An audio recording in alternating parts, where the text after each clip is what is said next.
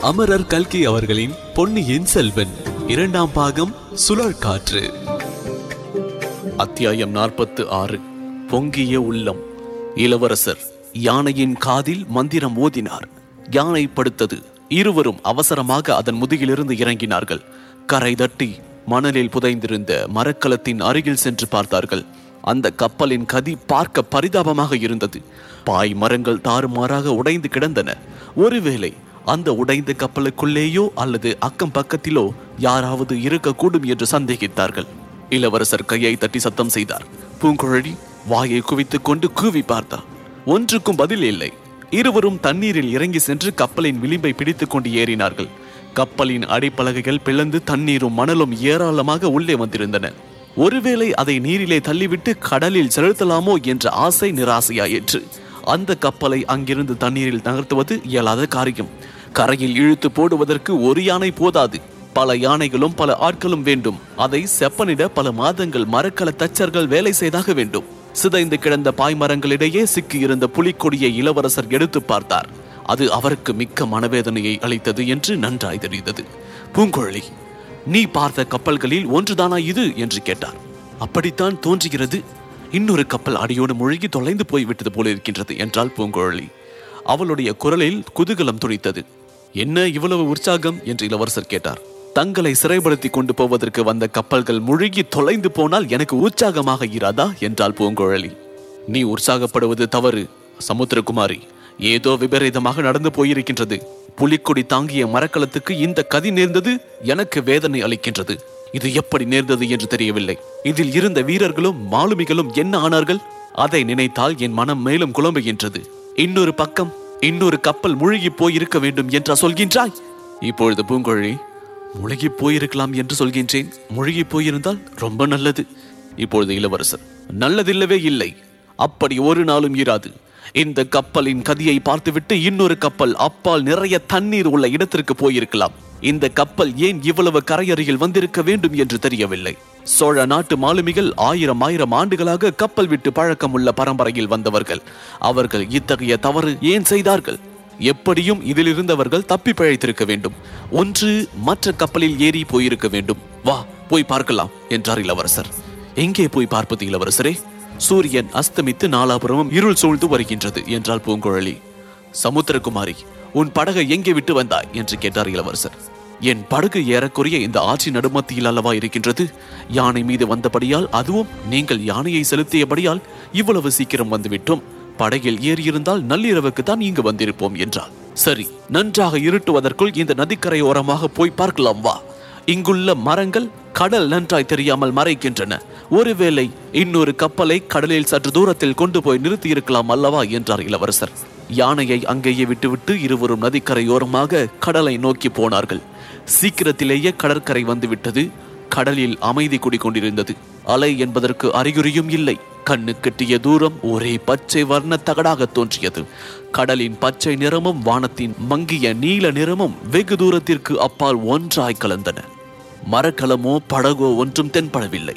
ஒன்றிரண்டு பறவைகள் கடலில் இருந்து கரையை நோக்கி பறந்து வந்தன. அவ்வளவுதான். சிறிது நேரம் அங்கே நின்று நாலாபுரமும் சுற்றி சுற்றி பார்த்துவிட்டு சரி புகைந்த மரக்கலத்துக்கு போகலாம் என்றார் இளவரசர். இருவரும் வந்த வழியே திரும்பி நடக்கத் தொடங்கினார்கள். பூங்குழலி நீ எனக்கு செய்த உதவியை என்று மறக்க மாட்டேன். ஆனால் இங்கே நாம் பிரிந்து விட வேண்டியதுதான் என்றார் இளவரசர். பூங்குழலி மௌனமாயிருந்தாள். நான் சொல்கின்றது காதில் விழுந்ததா? அந்த புதைந்த கப்பலிலே நான் காத்திருக்க தீர்மானித்து விட்டேன். சேனாதிபதி முதலியவர்கள் எப்படியும் இந்த இடத்திற்கு தேடிக்கொண்டு வந்து சேருவார்கள். அவர்களோடு கலந்து ஆலோசித்து மேலே செய்ய வேண்டியதை பற்றி முடிவு செய்வேன். ஆனால் உனக்கு இனி இங்கே வேலை இல்லை உன் படகை தேடி பிடித்து போய்விடு. என் தந்தையை பற்றி நான் கூறியதை நினைவில் வைத்துக்கொள் என்றார் இளவரசர். பூங்குழலி தயங்கி நின்று அங்கிருந்த மரம் ஒன்றின் மீது சாய்ந்தால் அதன் தாழ்ந்த கிளை ஒன்றை அவள் பிடித்துக் கொண்டாள். என்ன சமுத்திரகுமாரி என்ன? என்றார் இளவரசர். ஒன்றுமில்லை இளவரசரே இங்கே தங்களிடம் விடைபெற்றுக் கொள்கின்றேன். போய் வாருங்கள் என்றார் பூங்குழலி. கோபமா பூங்குழலி? என்றார் இளவரசர். கோபமா? தங்களிடம் கோபம் கொள்ள இந்த பேதைக்கு என்ன அதிகாரம்? அவ்வளவு அகம்பாவம் நான் அடைந்து விடவில்லை என்றாள் பூங்குழலி. பின்னர் ஏன் திடீரென்று இங்கேயே நின்று விட்டாய்? என்றார் இளவரசர். கோபம் இல்லை ஐயா களைப்புத்தான் நான் உறங்கி இரண்டு நாட்கள் ஆகின்றது. இங்கேயே சற்று படுத்திருந்து விட்டு என் படகை தேடிக்கொண்டு போகின்றேன் என்றார் அது பௌர்ணமிக்கு மறுநாள். ஆகையால் அந்த சமயம் கீழே கடலில் சந்திரன் உதயமாகிக் கொண்டிருந்தது. இரண்டொரு மங்கிய கிரணங்கள் பூங்குழலியின் முகத்தில் விழுந்தன. இளவரசர் அந்த முகத்தை பார்த்தால் அதில் குடிக்கொண்டிருந்த சோர்வையும் களைப்பையும் பார்த்தார். கண்கள் பஞ்சடைந்து இமைகள் தாமாக மூடிக்கொள்வதையும் பார்த்தார். சந்திரன் உதயமாகும் போது செந்தாமரை குவிதல் இயற்கைதான். ஆனால் பூங்குழலியின் முகத்தாமரை அப்போது குவிந்தது என்று மட்டும் சொல்வதற்கில்லை. அது வாடி வதங்கி சோர்ந்து போயிருந்தது.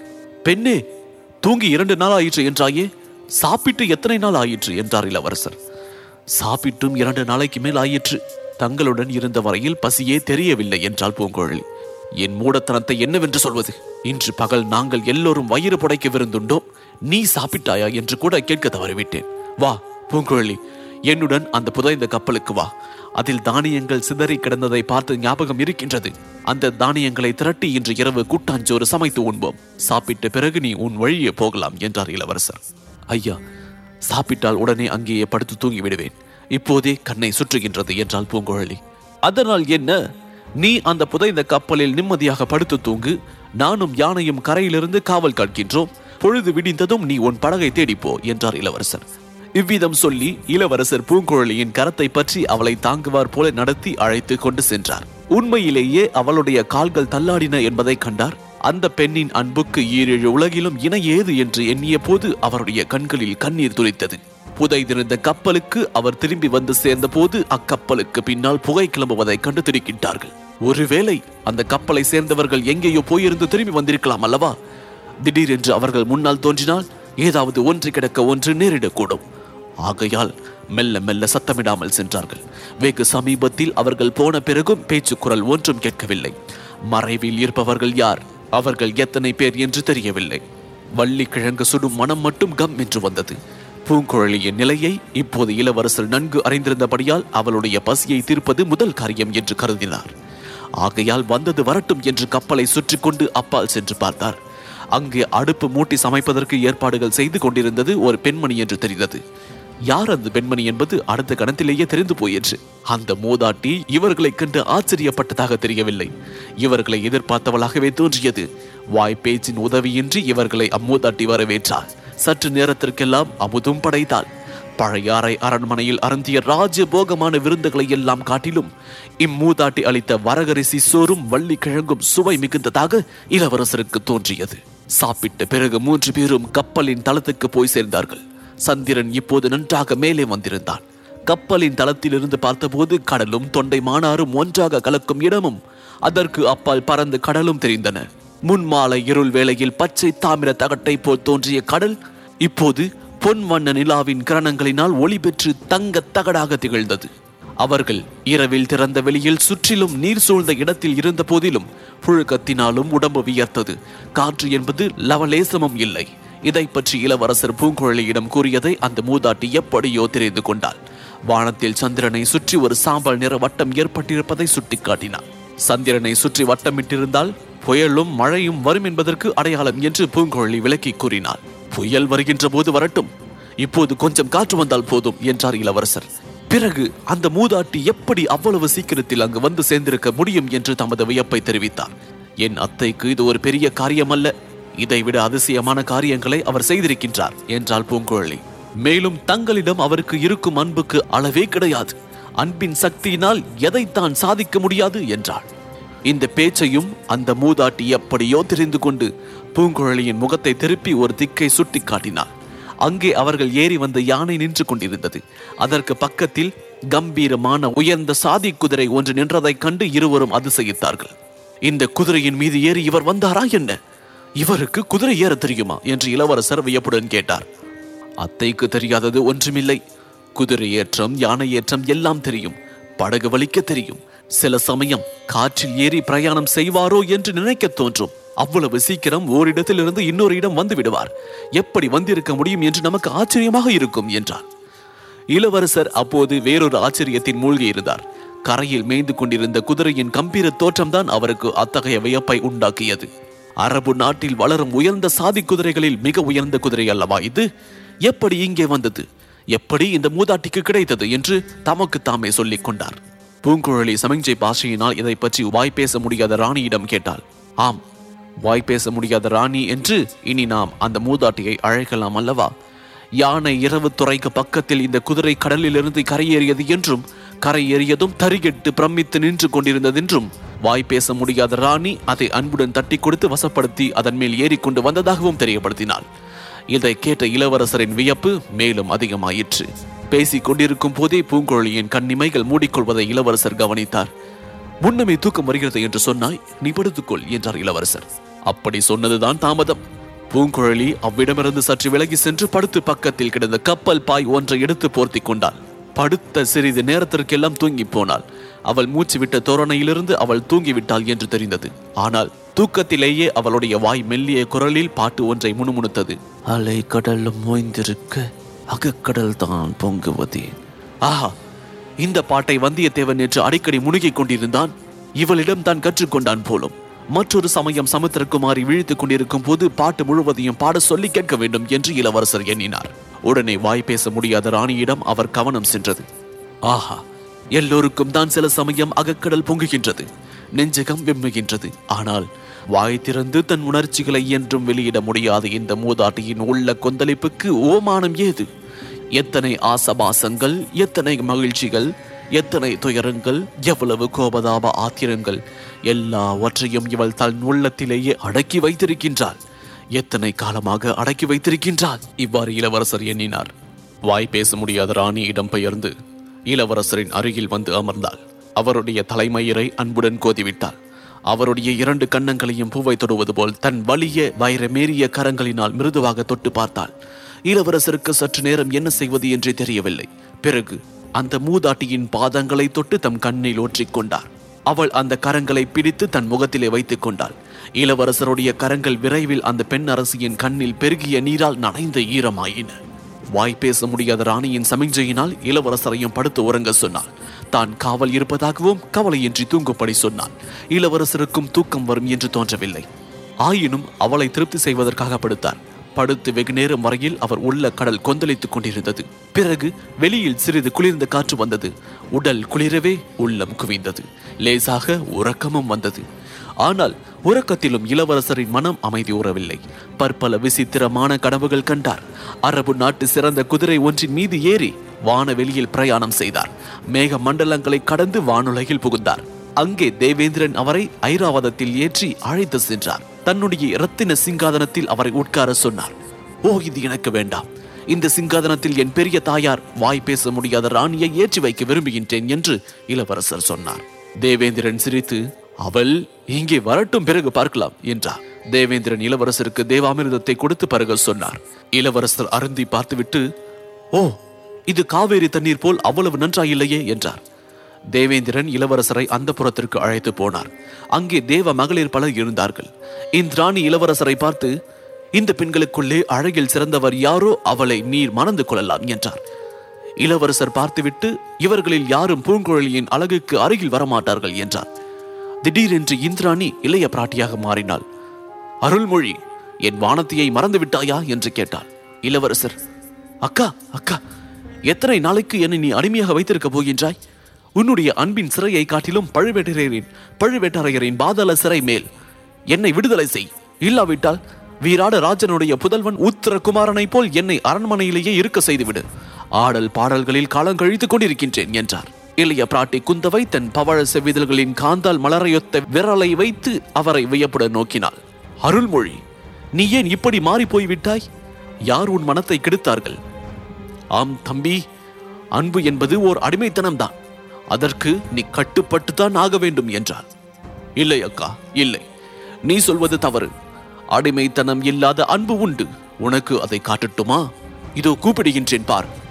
பூங்குழலி பூங்குழலி. இங்கே வா என்று கூவினார். பலபலவென்று பொழுது விடியும் சமயத்தில் பூங்குழலி குதிரையின் காலடி சத்தம் கேட்டு விழித்துக் கொண்டாள். வாய் பேச முடியாத ராணி குதிரை மேல் ஏறி புறப்படுவதை பார்த்தாள். அவளை தடுப்பதற்கு எழுந்து ஓடினாள். அவள் கப்பலிலிருந்து இறங்கி கரைக்கு செல்வதற்கு முன்னால் குதிரை பறந்து சென்று விட்டது உதய நேரம் மிக்க மனோகரமாக இருந்தது. பூங்குழலியின் உள்ளத்தில் என்றுமில்லாத உற்சாகம் ததும்பியது.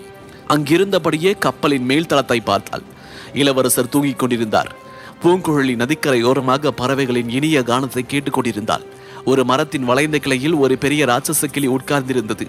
பூங்குழலியை கண்டு அது அஞ்சவில்லை. எங்கே வந்தாய்? என்று கேட்டது போல் அவளை உற்று பார்த்தது. கிளித்தோழி இன்னும் சற்று நேரத்திற்கெல்லாம் இளவரசரை இங்கிருந்து போய்விடுவார். பிறகு எனக்கு நீதான் துணை. என்னோடு பேசுவாய் அல்லவா? என்று பூங்குழலி கேட்டாள். அந்த சமயம் பூங்குழலி பூங்குழலி என்று ஒரு குரல் கேட்டது. முதலில் கிளிதான் பேசுகின்றது என்று நினைத்தாள். இல்லை குரல் கப்பலிலிருந்து வருகின்றது என்று உணர்ந்தாள். இளவரசர் அழைக்கின்றார் என்று அறிந்து குதித்தோடினாள். ஆனால் கப்பல் மேலேறி பார்த்தபோது இளவரசர் இன்னமும் தூங்கிக் கொண்டிருந்தார். பூங்குழலி அவர் அருகில் சென்றபோது அவருடைய வாய் மீண்டும் பூங்குழலி என்று முணுமுணுத்தது. உடம்பு புலங்காகிதம் கொண்ட அப்பெண் இளவரசரின் அருகில் சென்று அவருடைய நெற்றியை தொட்டு எழுப்பினாள். இளவரசர் உறக்கமும் கனவும் கலைந்து எழுந்தார். கீழ்த்திசையின் சூரியன் உதயமாகிக் கொண்டிருந்தான். பூங்குழலியின் முகம் மலர்ந்து செந்தாமரையைப் போல் பிரகாசித்தது. என்னை அழைத்தீர்களே எதற்கு என்று கேட்டாள். உன் பெயரைச் சொல்லி அழைத்தனா என்ன? தூக்கத்தில் ஏதோ பேசியிருப்பேன். நீ நேற்றிரவு தூங்கிக் கொண்டு பாடினாயே? நான் தூக்கத்தில் பேசக்கூடாதா? என்றார். இளவரசர் குதித்து எழுந்தார். ஓஹோ இத்தனை நேரமாக தூங்கிவிட்டேன். பெரியம்மா எங்கே? என்று கேட்டு சுற்றுமுற்று பார்த்தார். அந்த மூதாட்டி அதிகாலையில் குதிரை ஏறி போய்விட்டதை சமுத்திரகுமாரி கூறினார் நல்ல காரியம் செய்தாள். சமுத்திரகுமாரி உன் களைப்பு தீர்ந்து விட்டதாக காண்கின்றது. இனி நீயும் விடை பெற்றுக் கொள்ளலாம். என் நண்பர்கள் வரும் வரையில் நான் இங்கேயே இருக்க வேண்டும். அதுவரை இந்த கப்பலை சோதித்து பார்க்க போகின்றேன் என்றார். பூங்குழலி அதோ அதோ என்று சுட்டி காட்டினாள் அவள் சுட்டி காட்டிய திசையில் இளவரசர் நோக்கினார். கடலில் வெகு தூரத்தில் ஒரு பெரிய மரக்கலம் தெரிந்தது. கடற்கரையோரமாக சிறிய படகு வருவதும் தெரிந்தது. படகிலே ஐந்தாறு பேர் இருந்தார்கள். ஆஹா! இப்போது எல்லா விவரங்களும் தெரிந்து போய்விடும் என்றார் இளவரசர். தாம் அங்கிருப்பது தெரியாமல் ஒருவேளை படகு கடற்கரையோடு போய்விடலாம் என்று இளவரசர் அஞ்சினார். ஆகையால் உடனே புதைந்திருந்த கப்பலிலிருந்து கீழே இறங்கி நதிக்கரையோரமாக கடற்கரையை நோக்கி சென்றார். பூங்குழலி அவரை தொடர்ந்து சென்றார் யானையும் அவர்களை பின்தொடர்ந்து அசைந்தாடிக்கொண்டு சென்றது. கடற்கரையில் போய் நின்றார்கள். மரக்கலம் அவர்களை விட்டு தூர தூர போய் கொண்டிருந்தது. படகு அவர்களை நெருங்கி நெருங்கி வந்து கொண்டிருந்தது. முதலில் பின்னால் ஒதுங்கி நின்ற பூங்குழலி ஆர்வம் காரணமாக சிறிது நேரத்திற்குள் முன்னால் வந்து விட்டாள். இளவரசருடைய மனக்கவலைகளுக்கிடையே பூங்குழலியின் ஆர்வம் அவருக்கு களிப்பை ஊட்டியது. அவர் முகத்தில் குறுநகை ததும்பியது. அவர் மனக்கவலை கொள்ள காரணங்களும் நிறைய இருந்தன. தூரத்திலே போய்க் கொண்டிருந்த கப்பலில் தாமும் போயிருக்க வேண்டும் என்று அது தன்னை விட்டு விட்டு தூர தூர போய்க் கொண்டிருந்ததாகவும் அவருக்கு தோன்றியது. அது மட்டுமன்று கிட்ட நெருங்கி வந்து கொண்டிருந்த படகிலே ஒரு ஆள் குறைவாயிருந்தது காணப்பட்டது.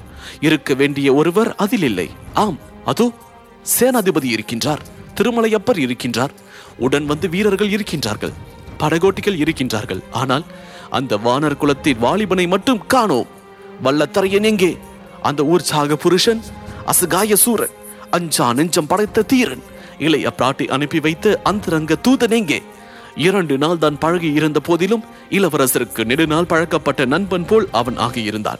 அவனுடைய குணாதிசயங்கள் அவ்வளவாக இளவரசருடைய மனத்தை கவர்ந்திருந்தன. அவனை படகில் காணாததும் அரிதில் கிடைத்த பாக்கியத்தை இழந்தது போல் இளவரசருக்கு வேதனை உண்டாயிற்று. படகு இன்னும் நெருங்கி கரையோரம் வந்ததும் சேனாதிபதி முதலியவர்கள் தாவி கரையில் குதித்தார்கள். சேனாதிபதி பூதி விக்ரமகேசரி ஓடி வந்து இளவரசரை கட்டிக்கொண்டார் ஐயா நல்ல காரியம் செய்தீர்கள். எங்களை இப்படி கதிகலங்கு அடிக்கலாமா? யானையின் மதம் எப்படி அடங்கிற்று? இந்த பொல்லாத யானை இப்போது எவ்வளவு சாதுவாக நின்று கொண்டிருக்கின்றது? இளவரசரை எப்போது இங்கே வந்து சேர்ந்தீர்கள்? பழுவேட்டரையர்களின் கப்பல்களை பார்த்தீர்களா? அவை எங்கே? என்று கொடும்பாளூர் பெரிய வேளார் கேள்வி மாறி பொழிந்தார். சேனாதிபதி எங்கள் கதையை பின்னால் சொல்கின்றேன். வந்தியத்தேவர் எங்கே? சொல்லுங்கள் என்றார் இளவரசர். அந்த துடுக்குக்கார பிள்ளை அதோ போகிற கப்பலில் போகின்றார் என்று சேனாதிபதி தூரத்தில் போய்க் கொண்டிருந்த கப்பலை காட்டினார். ஏன் ஏன்? அது யாருடைய கப்பல்?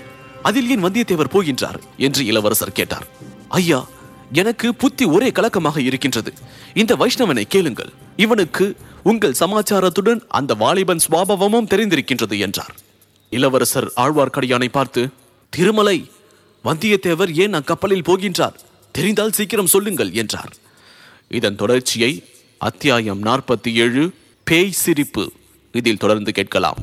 இந்த தொகுப்பினை உங்களுக்காக வாசித்து நான் டிஜே முருகா. இன்ஸ்டாகிராமில் என்ன ஃபைன் செய்யுங்க. முருகன் டாட் டிஜே மற்றும் ஃபேஸ்புக்கில் ஃபைன் செய்ய இந்த சவுத் ரேடியோஸ் ஆப்பினுடைய இடது பக்க மேல் மூலையில் உள்ள ஷேர் பட்டனை கிளிக் செய்யுங்க. மீண்டும் மற்றொரு பாட்காஸ்டில் சந்திப்போம். நன்றி வணக்கம்.